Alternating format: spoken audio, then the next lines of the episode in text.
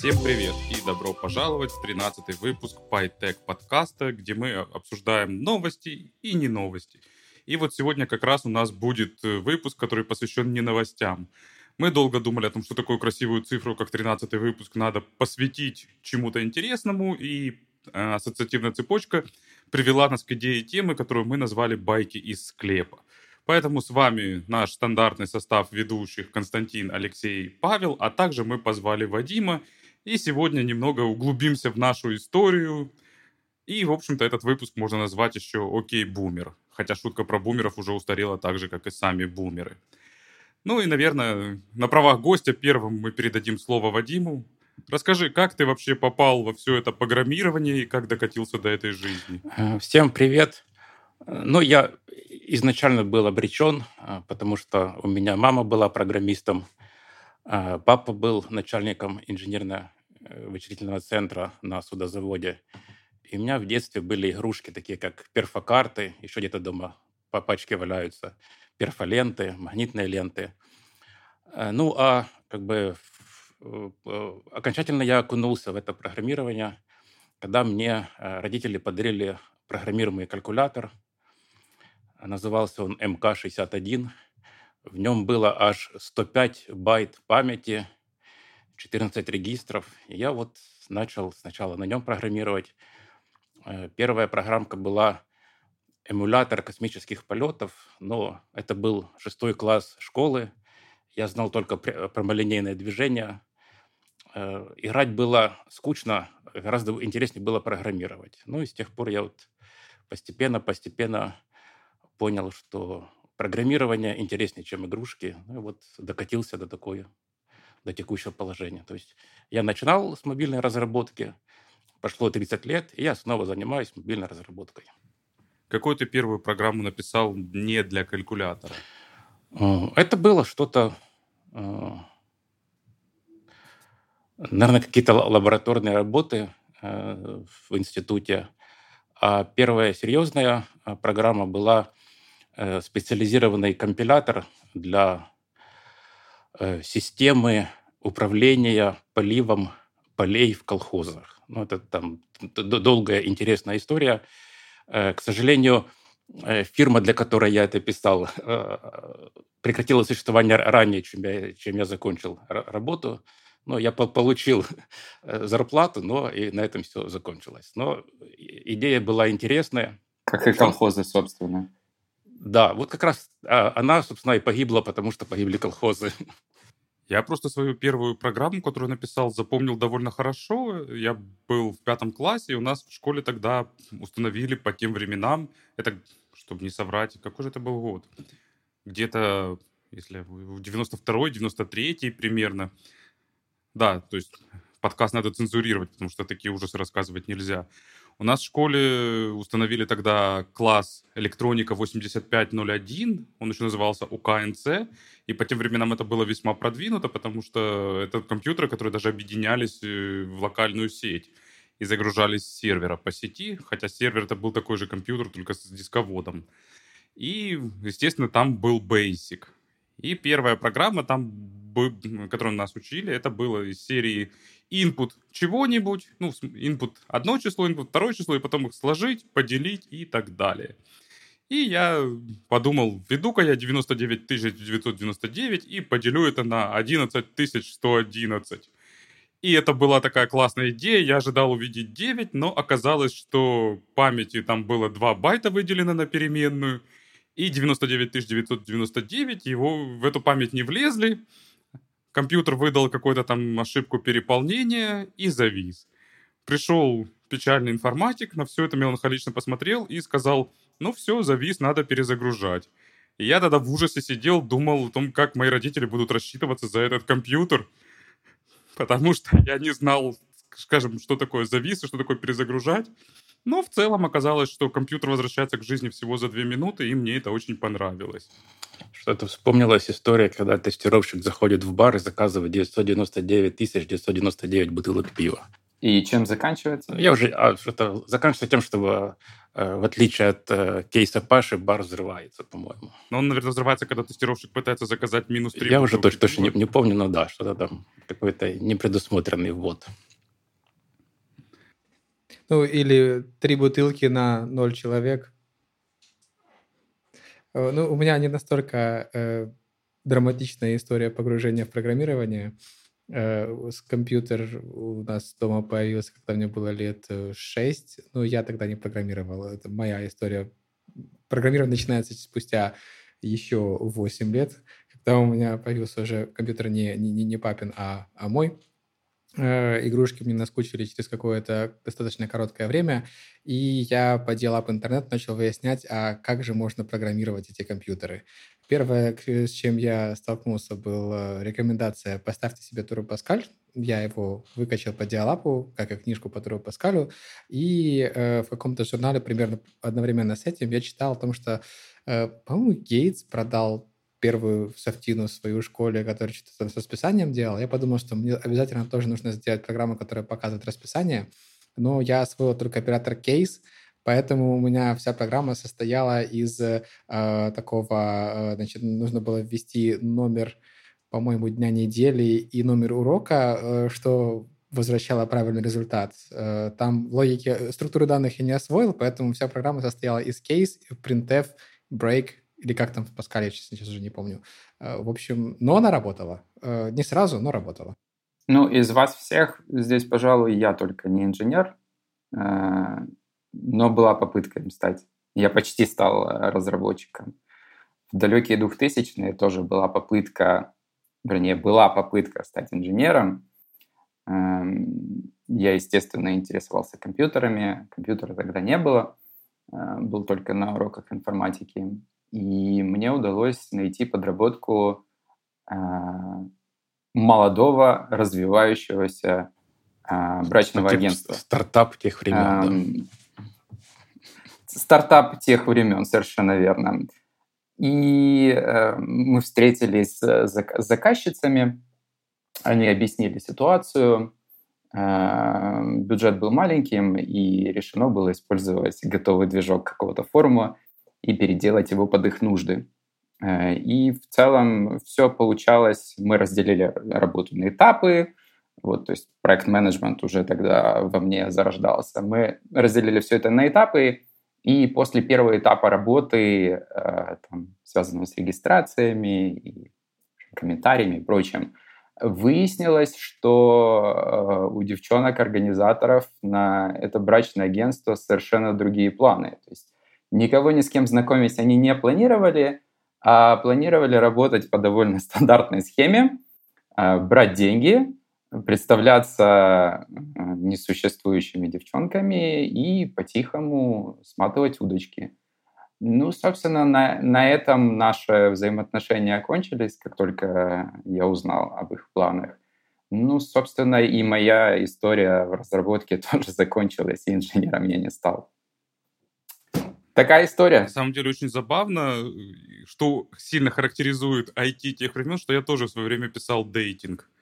Может быть, это были те же люди, хотя, наверное, нет, потому что тот дейтинг, который писал я, там все-таки была задумка о том, что он должен работать как дейтинг, э, сводя, скажем, украинских девушек и, там, скажем, иностранных партнеров. Но дейтинг был написан на перле, в качестве базы данных он использовал текстовый файл с разделителями.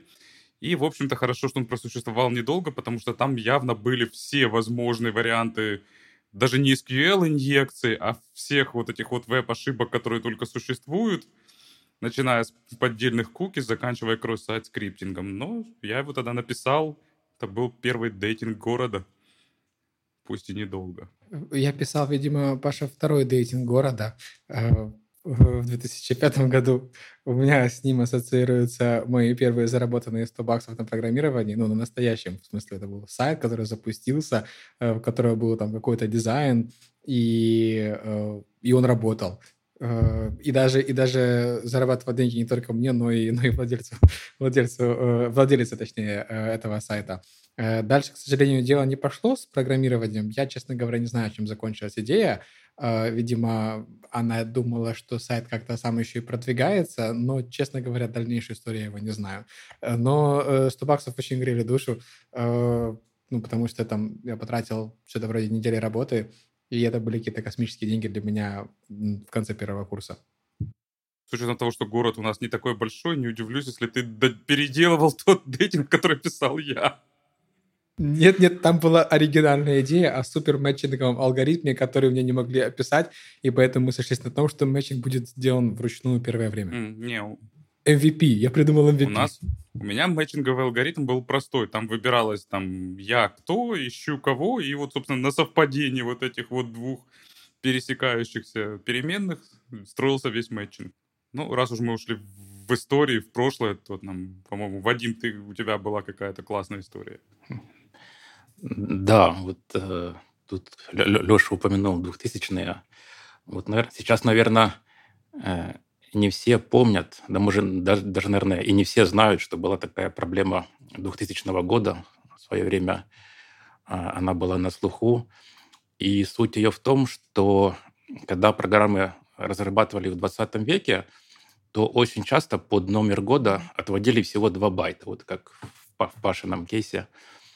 А, с одной стороны, э, мало кто думал, что эти программы будут существовать очень долго.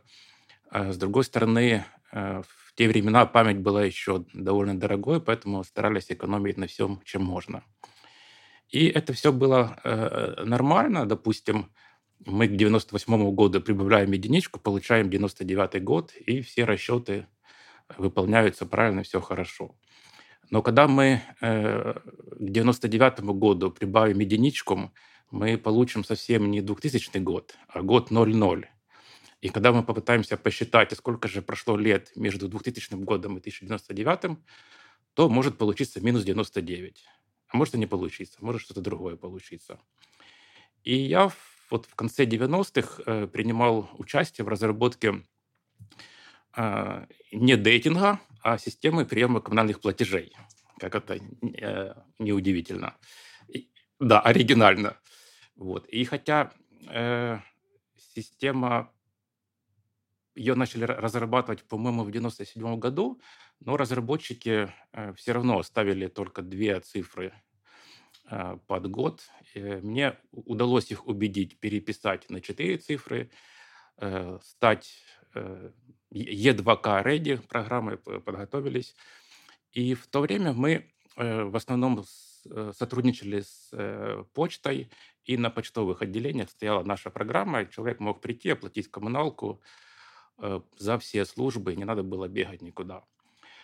Э, была еще проблема, что э, почта закупала какие-то специальные платы для того, чтобы биосы тех компьютеров тоже нормально пережили эту 2000 год, нормально работали.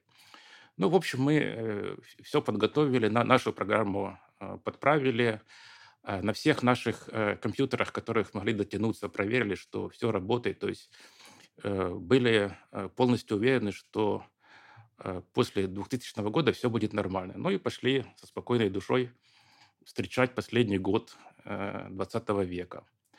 А 2 января 2000 года меня разбудили звонком с почтового отделения, и кассир сообщила, что у них наша программа на квитанции печатает год 2039. Оказалось, что несмотря на все ухищрения, Э, некоторые э, компьютеры все-таки сходят с ума и выставляют такую вот странную дату. Так что 2 э, января я встретил, бегая по городу, вправляя этим компьютером мозги, выставляя правильные даты, и вот э, собственными ногами ощутил эту проблему 2000 года.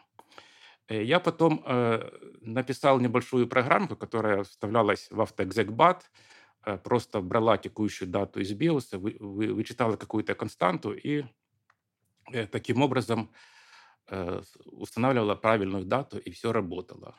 Но, тем не менее, вот благодаря IT-технологиям некоторые херсонцы смогли без помощи Дока и Марти Макфлая смотаться не то, что в 2015, а даже в 2039, и там даже оплатить коммуналку. Вот, то есть в 39-м все равно нужно платить коммуналку через почту. Да, да, не, не, не, не избежишь. Вот, так что вот, э, то есть э, тогда это было э, как бы э, много, как сейчас говорят, хайпа, Некоторые даже говорили, что это все неправда, что это все ерунда. Но вот мои ноги могут подтвердить, что это была правда и была очень реальная проблема. Ну, это реально хайповая проблема была. Я помню, как долго к да, этому да, да. всех готовили. Э, так готовили, да, что я, я провел 2000 с ангиной. Так что, ну, круто твоим ногам, круто 2 января, да. Э, но в новостях, да, я помню, трубили очень много об этом. Было стрёмно. Как ни странно, то есть, э, ну, мне пришлось потратить какие-то усилия, чтобы убедить первоначальных разработчиков все-таки перейти на четыре цифры для года. Вадим, они просто не Но верили в себя. Это, это даже не помогло. Они не верили в себя, что программа с 97-го Да, заживет. наверное, они тоже не думали, что программа будет э, работать больше трех лет. Но она потом лет 10, наверное, работала. Нет ничего более постоянного, чем временно. Я помню, знакомый занимался допиливанием старой программы, написанной на Клипере или на Fox Pro, еще во времена DOS, но им нужно было, чтобы она работала во время, в, современном, скажем, компьютере. И они даже сделали там поддержку вывода информации на лазерный принтер. У них просто висела Windows, это, уже все работало в Windows, у них висела программка, которая мониторила папку, а вот эта программа на Fox Pro, когда ей нужно было что-то напечатать, она скидывала в эту папку текстовый файл, который вот эта вторая программа подхватывала и отправляла на принтер. В общем, и эта программа была обвешена кучей таких костылей и, и в общем-то, обслуживала, я уже не помню, даже какое-то предприятие довольно важное по меркам города. Они, они ее научили ходить в интернет, э, печатать на принтеры, работать с сетевым окружением и еще много с чем. Нормальный Unix Way. Каждая программа делает свою работу. Клипер считает, что-то печатает. Но насчет Нормально. перестановки даты и изменений в дате, я еще помню, когда в начале нулевых была эпидемия вируса, который там наши журналисты называли Чернобыль. А по официальной классификации он назывался win.cih.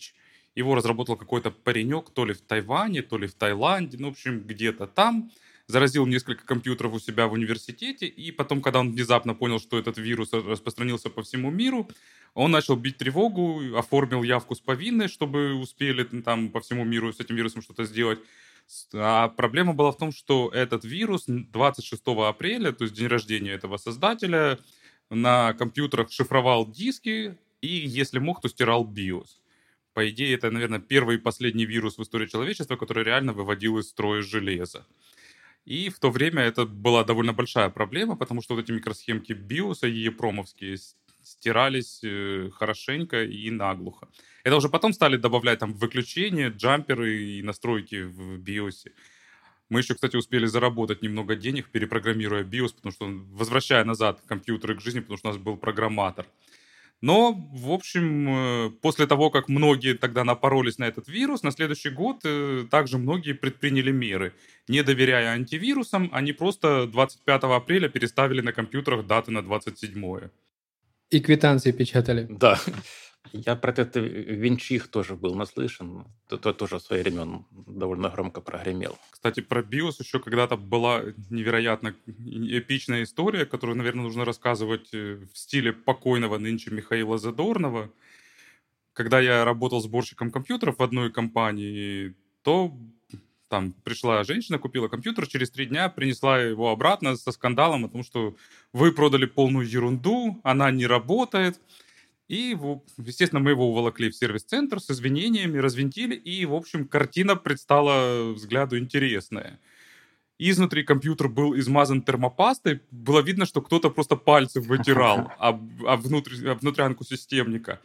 Но это было не все. Кулер на процессоре стоял развернутый на 180 градусов, то есть, если помните, то были там интеловские процессоры, у которых кулер был с таким скосом, его нужно было поставить правильной стороной. Кулер стоял повернутый на 180 градусов, но самое интересное, что вот это гнездо, в которое вставлялась микросхемка биоса, было залито суперклеем. Мы как Для бы надежности. сделать такого не могли даже в полном угаре, поэтому мы позвали тетеньку на допрос. Она стала сказать, что никто этот компьютер, конечно, не вскрывал, Но потом она сказала вот главную фразу, которая все интенсифицировала. Она сказала, что с компьютером работал только мальчик. После этого мальчик был вызван на строгий перекрестный допрос, и в ходе этого он рассказал такую историю, что говорит, мне стало интересно, как это все работает внутри, и я решил заглянуть в компьютер. Говорит, поэтому я развинтил винтики и снял боковую крышку. После этого я потрогал микросхему, э, в смысле не микросхему, я потрогал вот этот вот вентилятор, кулер, и, как он сказал, говорит, он отскочил и остался у меня в руках, что было уже как бы сомнительной историей, потому что, если помните, этот кулер на место нужно было ставить отверткой, очень сильно упираясь, скажем, в выступ. Говорит, он отлетел и остался у меня в руках. А дальше история вот это как смеркалась. Говорит, я испугался и сделал шаг назад, говорит. И, говорит, в это время в доме погас свет. Говорит, я, не глядя, споткнулся об ковер и, падая углом радиатора кулера, говорит, зацепил вот эту вот микросхемку, то есть BIOS. Говорит, после этого, говорит, я, конечно же, все, говорит, собрал обратно и микросхемку приклеил на место, но почему-то оно не работало. Пошло абсолютно все, все абсолютно пошло не так, как планировалось. С раскручиванием, кстати, есть... Э, наверное, каждый раскручивал в своей жизни что-либо, и не только присутствующие. Я из последнего помню свой старый MacBook Pro, какого-то там э, доисторического года выпуска, и была проблема с клавиатурой, ну, с чем еще могут быть проблемы в макбуках. Вот. Но я решил, что с этой проблемой я сам смогу справиться, и, и раскрутил э, полностью, насколько смог, этот MacBook Pro э, с желанием добраться, значит, до залитых клавиш или что-то там с ними было, в общем, не так. Э, и дойдя до какого-то этапа, собственно, откручивая уже последний винтик, э, там, почистив как-то клавиатуру, я понял, что... Я посмотрел на стол, на все это количество деталей, которые были на столе, и я понял, что Э, где мой пакет э, вместительный, я все это сгружу и отвезу в сервисный центр. Ну, собственно, я так и поступил. Связываться со скручиванием я не стал. Про э, микросхемки у меня есть интересная история. Мы с, э, с приятелем э, делали замечательный бизнес в, это был, кажется, второй курс да, где-то так. В общем, мы покупали на eBay э, оперативку, э, там типа 64, э, 128, ну, то есть такие мелкие. Э, но покупали их э, в Штатах, и там это было уже очень, очень несовременно, поэтому продавали их нам на килограмм. И мы покупали, ну, одна, один из там успешных бизнес-проектов был купить 4,5 килограмма оперативки – э, привезти в Киев и на шелявке сдать за, не помню, в общем, приятель купил «Москвич». После этого. Это такой... Вот теперь я понял, что означают цифры 4К. Это было все-таки килограммы, а я там думал килобайты. Ну, насчет микросхем был же этот старый анекдот, когда Советский Союз заказывал в Японии микросхемы, и там в контракте была строчка о том, что э, как, как там, э, количество брака не должно превышать 2%, и в случае появления брака они должны быть специально промаркированы и упакованы. И нужно было поставить там тысячу микросхем. И приехала им тысяча микросхем и отдельный мешочек с бракованными микросхемами со словами, говорит, а мы не поняли, зачем вам бракованные микросхемы, но если вам нужно 2% еще бракованных, то пожалуйста. Паша, это была другая бизнес-идея. Мы сделали наоборот. А. Мы заходили, заходили в э, компьютерные магазины э, в Николаеве, спрашивали, есть ли у них горелые процессоры. Ну, в смысле, вышедшие из строя. Чаще всего они были после оверклокинга. И на eBay продавали как untested. А, по поводу а, разбора техники, я вот вспомнил еще одну историю те люди, с которыми я, для которых я писал коммунальные платежи, э, в Советском Союзе работали на каком-то советском предприятии в ИЧ-центре, обслуживали технику, тогдашние советские компьютеры, которые были большие и страшные. И однажды им э, в конце года они закупили э, ряд мониторов, и все мониторы работали, когда они подключали, а один не работал. Они вроде перепроверили, все нормально, все, все должно быть, э, должно работать, но не работает. В общем, они разобрали этот монитор, а там в пакетике лежали все нужные детали и записка. мужики, извините, у нас тут план в конце года горит, соберите его сами, пожалуйста. Ну, а потом оно у них заработало, они все собрали. Но вот как в Советском Союзе работала техника и почему так все грустно было. Мне почему-то вспомнилась и история, наверное, самого удачного первоапрельского розыгрыша, которую провернула какая провернул украинский какой-то компьютерный журнал. Я вот пытаюсь сейчас вспомнить, но это был не мой компьютер, а Хакер. Нет, это было задолго до хакера, это было какой-то или КомпьютерПресс, то есть это была середина 90-х,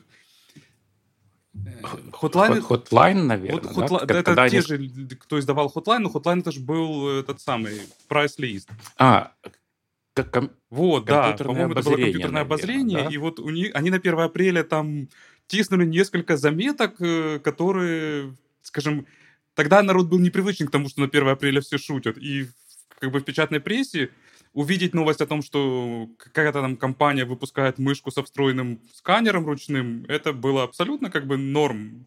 Э, это были, были времена, когда скрещивали все необычное.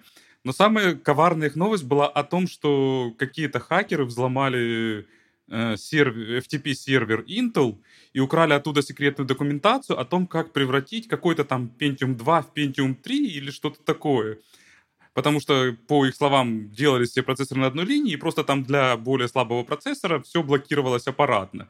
И нужно было вымерять микрометром, отступив там от верхнего правого угла сколько-то миллиметров туда и сюда, просверлить процессор алмазным сверлом, нарушая эту цепь и блокируя.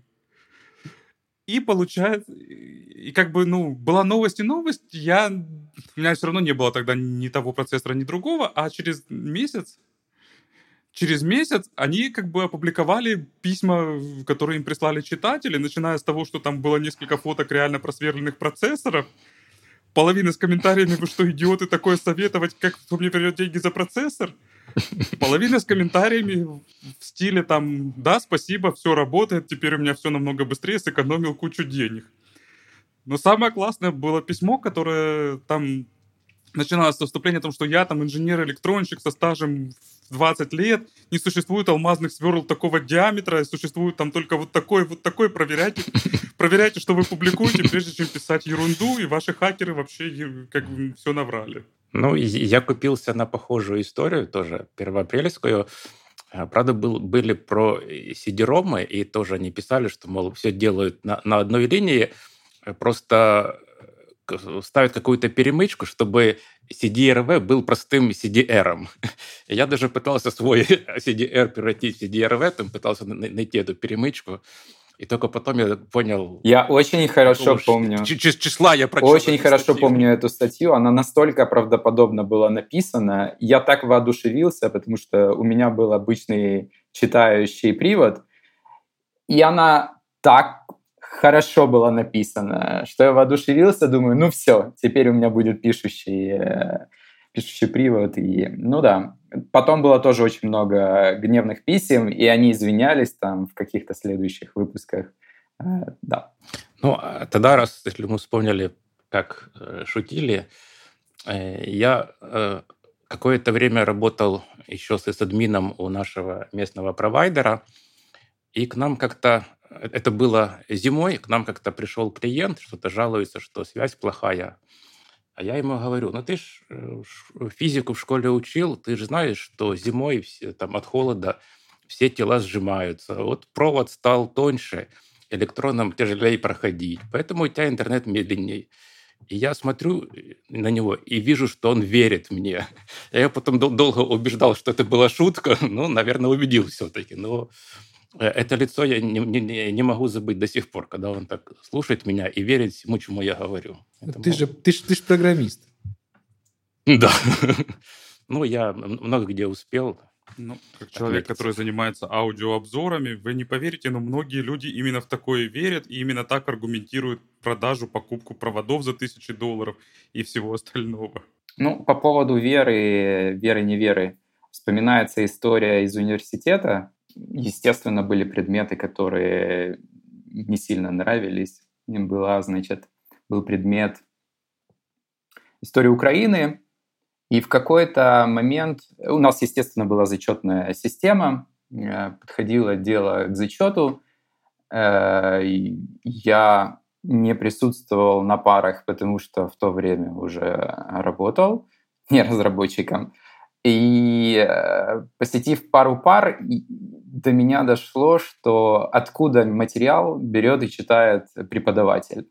Как-то так сошлось, что именно в то время у меня появилась не то электронная энциклопедия с диском истории Украины. Что-то такое. Ну, в общем, был целый диск э, там, с картинками, мультимедиа и, и текстом.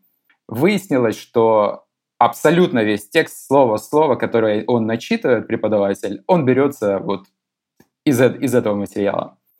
А, нужно было как-то брать и получать зачет.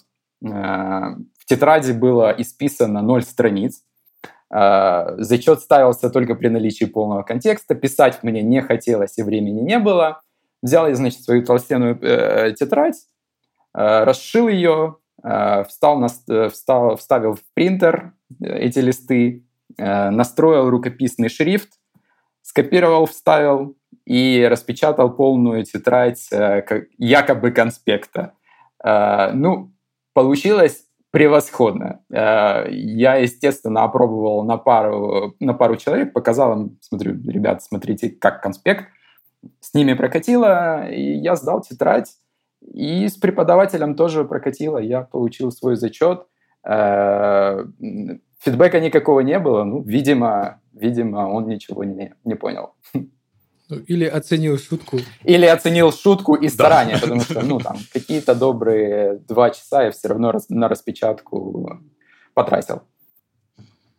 Ну, тебе хотя бы читали лекции из энциклопедии. Нам на каком-то предмете э, читали лекции из э, рекламных статей, вот типа компьютерного обозрения или что-то такое. То есть было забавно послушать препода, потом пойти взять этот журнал и прочитать то же самое, что он рассказывал. И, и, или наоборот. Читаешь журнальчик, а потом на лекциях слушаешь то же самое, что ты уже читал. Ну так ты понимаешь, это современный, современный подход. Э, то есть он использует да, современную да. литературу, э, современные источники для того, чтобы использовать. Ну, да, да. Ну, правда, от такого подхода студенты ничего не знали, но это уже э, другой момент. Насчет студенты ничего не знали, вспоминается история, за которую мне до сих пор стыдно. У нас в университете был предмет, даже название не совсем помню, но что-то про дифференциальное уравнение и моделирование. И там было несколько лаб, и я как продвинутый студент пошел и взял лабы у старшего курса, с которым тогда дружил. Распечатал нужный вариант и с наглым выражением лица пошел сдавать. А мне наш преподаватель говорит, что, говорит, извините, но это же, говорит, лабораторные говорит, прошлого курса. Я решил, что нужно упираться по полной. Я говорю, да нет, ну это новый лабораторный, я делал. А я там что-то немножко вступление поменял, еще что-то. А говорит, нет, вы понимаете, просто на прошлом курсе они шли в таком порядке, а в этом, в этом году там порядок совсем другой, изменился, они должны были идти не под теми номерами. Я попытался извиниться, собрать это все, сказать, что простите, переделаю, исправ... был неправ и так, и так далее. Он сказал, ну вы же старались, потратили бумагу, принтер, печатали, и, в общем, зачла мне все это. До сих пор немного стыдно. Я похожим способом сдавал э, единственный в жизни экзамен, когда я пришел, нагло сел и ничего не знал. Это был экзамен по сетям, э, компьютерным сетям. Э, до этого принимал тот же препод, что вел у нас плюсы и что-то еще, и с плюсами остальным у меня все было хорошо. А сети я не помню, почему совершенно полностью прогулял. Я э, там на вопрос, кто же будет отвечать, ну, я иду первый. Э, это вызов... удивление не вызывает, потому что, ну, Костя же знает, что он ну, что, что, что, что-то. Вот. И я э, помню, сижу, мне так стыдно, я не отвечаю ни на один вопрос. Он говорит, ладно, давай, короче, зачетку. И ставит мне пятерку. Ну, типа просто потому, что я э, нормально до этого кодил. Первым был. Ну, тогда я вам расскажу историю с другой стороны кафедры, потому что э, кроме программирования я еще довольно много лет потратил и посвятил преподаванию. И одна из э, негативных сторон этого процесса для меня было то, что студенты даже списывать не умеют. Я, я даже иногда их учил, как правильно списывать, чтобы мне на экзамене было хоть как-то интересно, чтобы как-то не, не люблю играть в простые, э, на, на простых уровнях сложности, желательно побольше.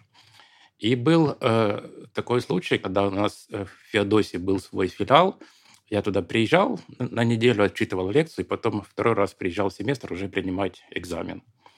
И у меня э, идет экзамен, передо мной сидит студент, сидит примерно час, и у него весь этот час пустой э, белый листик, э, и ни одного слова не написано. Потом кто-то говорит, э, отпрашивается выйти, он выходит, э, возвращается и бросает этому студенту какую-то бумажку. Но я сделал вид, что не заметил, потому что я был, в принципе, довольно ленивый препод, как-то я не, не, не считал и не считаю, что можно кого-то заставить э, э, чему-то научиться. Если не хочет учить, ну, то его проблема. Ну, не суть.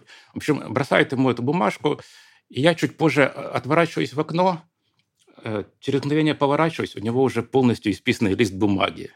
Я ему потом объяснял, ну ты ж балбес, ты сидишь передо мной час, ты бы писал какую-нибудь гадость, и все равно я там э, близорукий, все равно я не увижу. Но зачем так просто, так неумело списывать? Так что вот даже таким вещам приходилось учить студентов. Да, тема, тема, конечно, подкаста интересная, но, к сожалению, мы, время у нас истекает, так что было здорово поболтать. Если вдруг у кого-то есть, э, если формат вам понравился, там подписывайтесь, ставьте лайки, пишите нам комментарии. Если понравилось, то мы с удовольствием еще раз это повторим. До следующих встреч. Спасибо, ребята. Всем пока. Пока. Пока.